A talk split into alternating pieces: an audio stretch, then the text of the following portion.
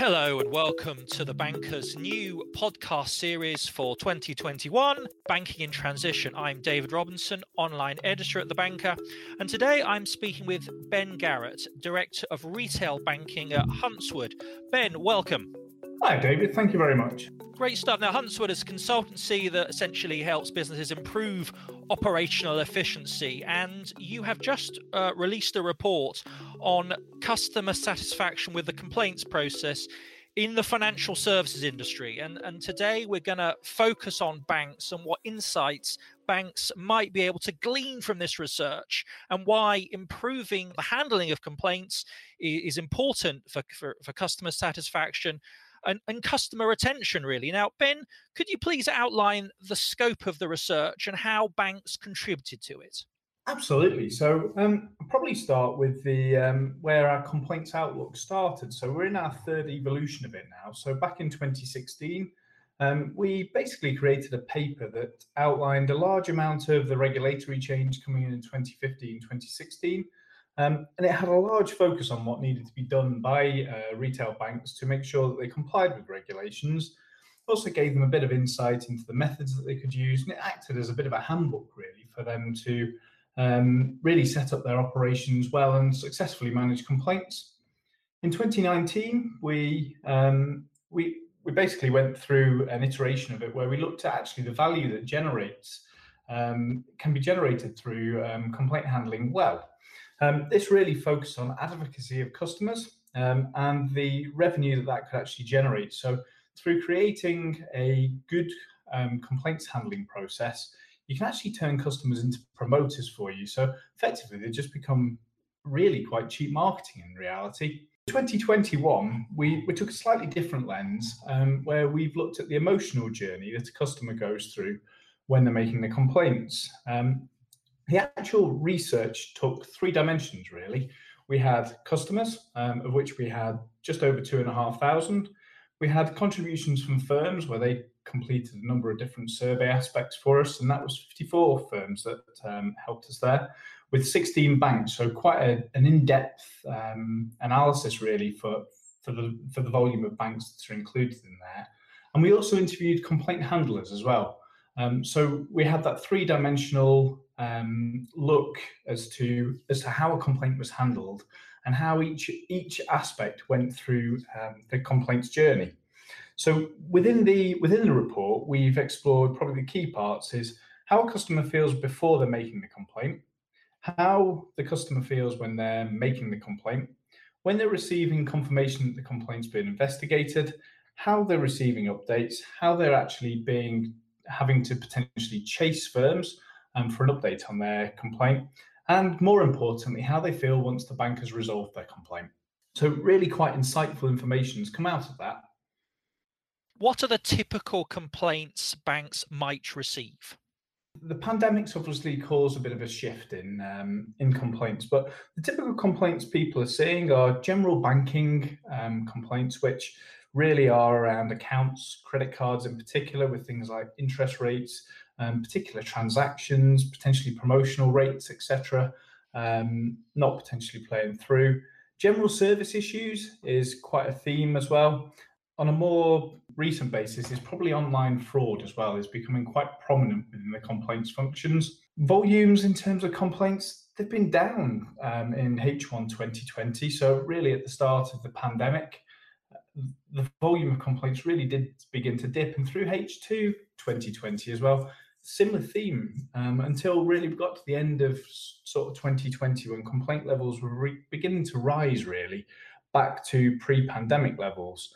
I think the interesting part from a from an operational point of view is that customers at the start of the pandemic were actually quite sympathetic and understanding of the challenges everybody was going through in terms of times to resolve, etc., with having uh, resource challenges, working out how to actually re- reset up your operation. Because I think when you look through the level of effort that banks have had to go through in the transition, it's it's astounding, really, that you look at the you know if you compare them to a high street retailer, they've got the branch networks. Suddenly, a lot of the people were in the wrong places within the organisation. That they became an online business virtually, albeit they were obviously open for for essential needs. That customer traffic moved significantly towards online Um, they had the rollout of payment holidays to suddenly administer virtually overnight with little warning, as as everybody's had to contend with. They've also had an upsurge in mortgage applications because of the, um, the, the payment stamp duty.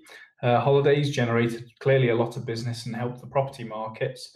They've also had to become super efficient and um, update their online channels, making sure that they can increase the volume of customers without actually experiencing failures. And lastly, the, the, business bank loans and the COVID support loans had to roll out in really, really quick time. So it's been an exceptional year, really, from the banking industry.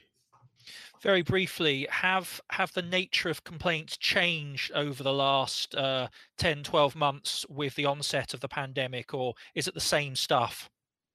So it's, it's a really interesting question. I, I guess ultimately the, the the drive for supporting customers through telephony banking and online banking has naturally seen a, an increase in the customers a getting used to operating through digital channels, but equally now they're doing it, that they can see statements coming through on a daily basis rather than waiting for traditional payment, uh, traditional printed statements. So that there has been a, a, shift really that online complaints accessing online is something that customers have, have noticed a real frustration as they've been adapting to it. Service issues as well. Um, that's it's been a challenge but they've seen a, a, heavy increase, and the resource ultimately wasn't there to support at the immediate outset of the pandemic. Interesting. So we come to, I suppose, what are the key results uh, of your survey? Uh, was there anything that surprised you? Well, we split it into six components as part of the survey. So we explored how easy it was to complain. Um, and 39% of customers said that they found it easy to complain within the banking sector. Um, when overlaid with other other sort of data points, which was quite interesting, is that the, the actual communication channel for customers was also a factor in that. When you look at the customer happiness journey that we we assessed, the ability to speak to the right person at the first point of your contact. So there's some real work for us to do there to make sure that um, we can improve with just 34% of people thinking they spoke to the right person show me I'm valued again is a is another area that there's some work for us to do. Although the banking sector, to be fair, are actually ahead of the the industry average, um, with 39% of customers wanting or being shown that they were valued, um, versus 36% um, across the the whole report. So some real good work there, but still some room for improvement. Saying sorry is a really pleasing statistic to come out with out the bank, certainly in my day-to-day job working with banks and how we can improve, the apology perspective is something that we've worked really quite hard on. And it's significantly um, above 84% um, in the report versus 77% across other, other industries. So there's some real good work gone in there. Um, and finally, keeping people updated is a real area that we need to sort of get under and focus on. And certainly, technology's got an aspect to to support here, but three quarters of customers felt that they weren't updated um, in in line with what their expectations are. So there's some real work for us to do there in terms of setting expectations and having a good method of keeping and providing customers with updates. Yeah, I suppose this brings us to my, my final question, and you, are starting to answer. Any any bank executives uh, listening to this podcast, they might have bulging in trays of many things to think about. Um, what are the key takeaways uh, that you might advise them in terms of the complaint process and how it fits into the wider management of a, of a bank? So I'd probably say there are four takeaways for me. One is that a lot of firms potentially see complaints as a cost center.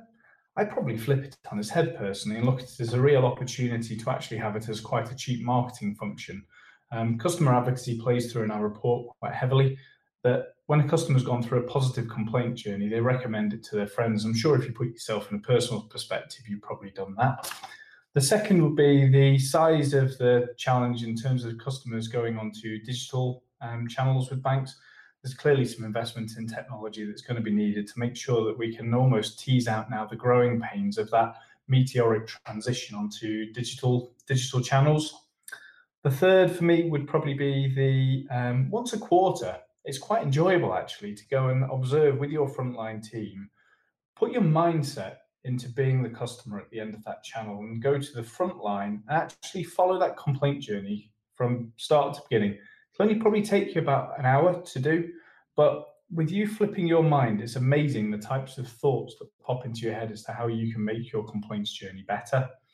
And then lastly, probably going into the final hopeful hurdles of the uh, the pandemic, volumes are going to increase throughout 2021. If you start looking at the you know, the level of um, government support, will naturally begin to tail off, um, which will put customers in under increasing pressure um, so naturally, there are going to be increasing complaints when you think of the speed that the banks have managed to react to support their customers um, through COVID. There will be a rise of complaints. So it's just making sure that we've got the right levels of resource and the right processes in place to make sure that we can handle those volumes appropriately.